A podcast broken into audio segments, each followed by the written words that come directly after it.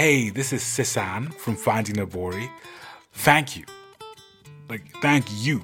You listening in your car. I, I'm talking to you. I want to thank you for your support. I know you're bored. I know you're always looking for podcasts. I'm bringing you one hot. This is The Author Heist, an audiobook of a book I wrote. It's about a girl who has to break her mom out of prison. Whew, it's crazy. Chapter 1. Drop in on your head right now.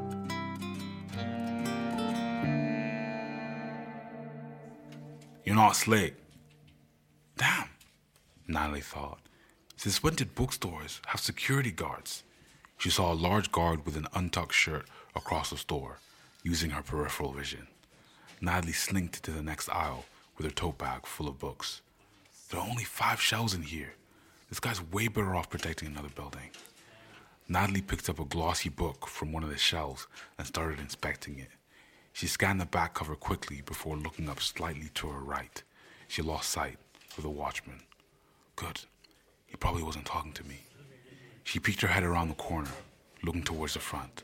The store clerk was scanning books for a young couple. Behind the couple was a mother and her child, being loud and obnoxious. Nellie felt that the time to move was now. She adjusted the strap on her tote bag and casually walked towards the exit. She kept her eyes to herself. Where are you going with that? All right, he was definitely talking to me. Natalie ignored him and sped up towards the front entrance. Hey!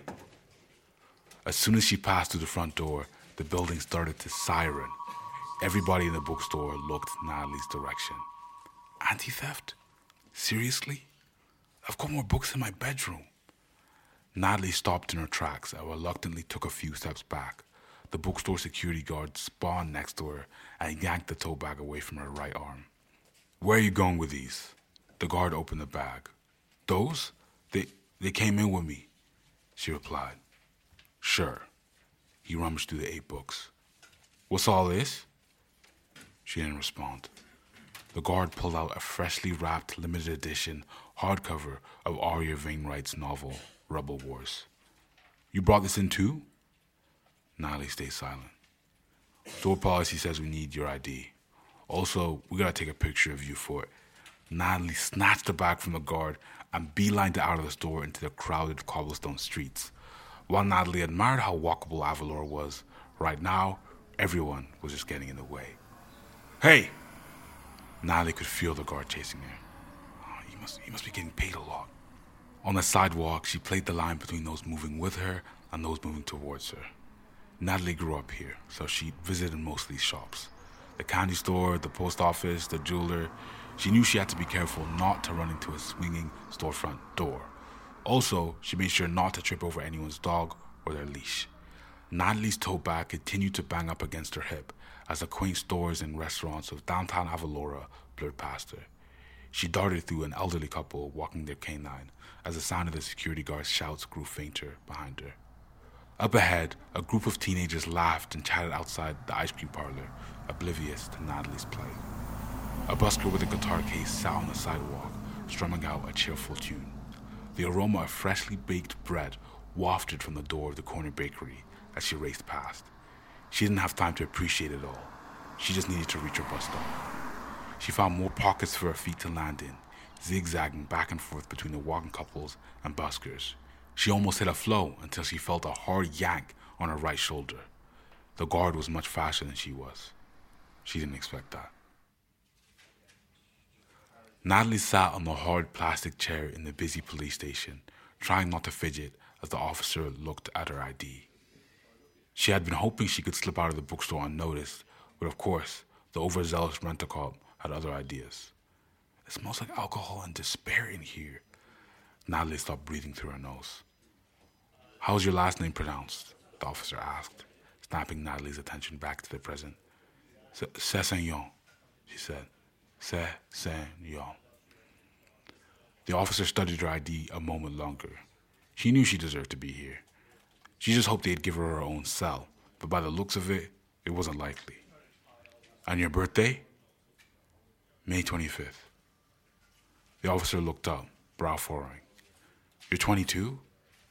21, Natalie corrected.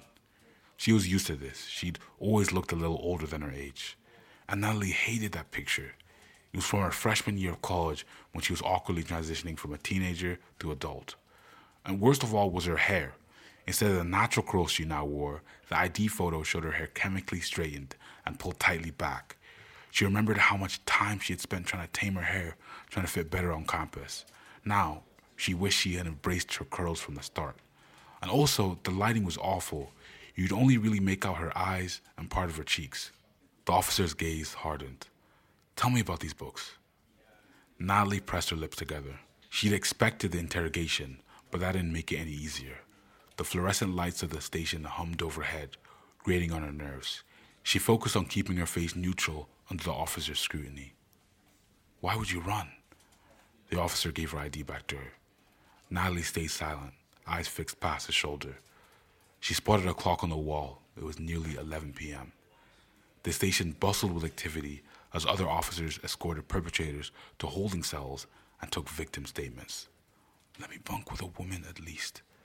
You gotta talk to me or, or I can't let you leave, he warned. Natalie suppressed a sigh. She didn't steal all the books, just the one, the one from Arya Wainwright. It was the last copy in the entire city, a limited edition that was way too expensive to be bought outright. They're for school, Natalie started. The officer raised an eyebrow. Don't they have a library over there? That store was the only place I found them. At least that part was true. The bookstore in question catered to rare and specialty books. Her university library barely had the ones required for her courses. The officer shook his head, clearly not buying it. Natalie stared at the officer as he rifled quickly through her bag again. The other books were 100% Natalie's. They were worn and were weathered with tabs and highlights. There's, there's no way he thinks I stole all of them. After a moment, he sighed and held the bag out to her. Since it's your first time, I'll, I'll let you off with a warning, he said gruffly. Get out of here. Natalie grabbed the bag before he could change his mind. Thank you, officer, she said politely, standing quickly and heading towards the front. It was cold outside, so Natalie sat in the police station waiting area. She scrolled to her dad's number. Calvin answered on a second ring. Hey, sweetie, what's up? came her dad's warm voice. Natalie relaxed a little. Hey, can you pick me up? Natalie said. Sure, where, where are you hiding? Calvin responded. Natalie glanced outside, spotting a nearby bakery. I'm at the bakery on 17th. No need to tell him she was at a police station. That would only lead to more questions. At this time? Calvin said in surprise. Natalie could picture him checking the clock on his dash on the old silver Mazda. She looked up at the police station clock again and noticed it was past 11 now. When he comes, I'll tell him I left the bakery's midnight bake-off, and I'll pray he doesn't look and see that it's closed. The one by the station? He said. Natalie hesitated. Yeah, she replied, crossing her fingers that he wouldn't put two and two together. The two waited in silence for a moment. I sincerely hope you're not lying to me. Hey, chapter one of The Author Heist. If you want to keep listening, just search up The Author Heist on the podcast platform that you're listening to this on right now. How you doing? How you feeling? Hope you have a good rest of the day. Your boy's an author, so that's exciting. Um, yeah, but let me let me let this music play out.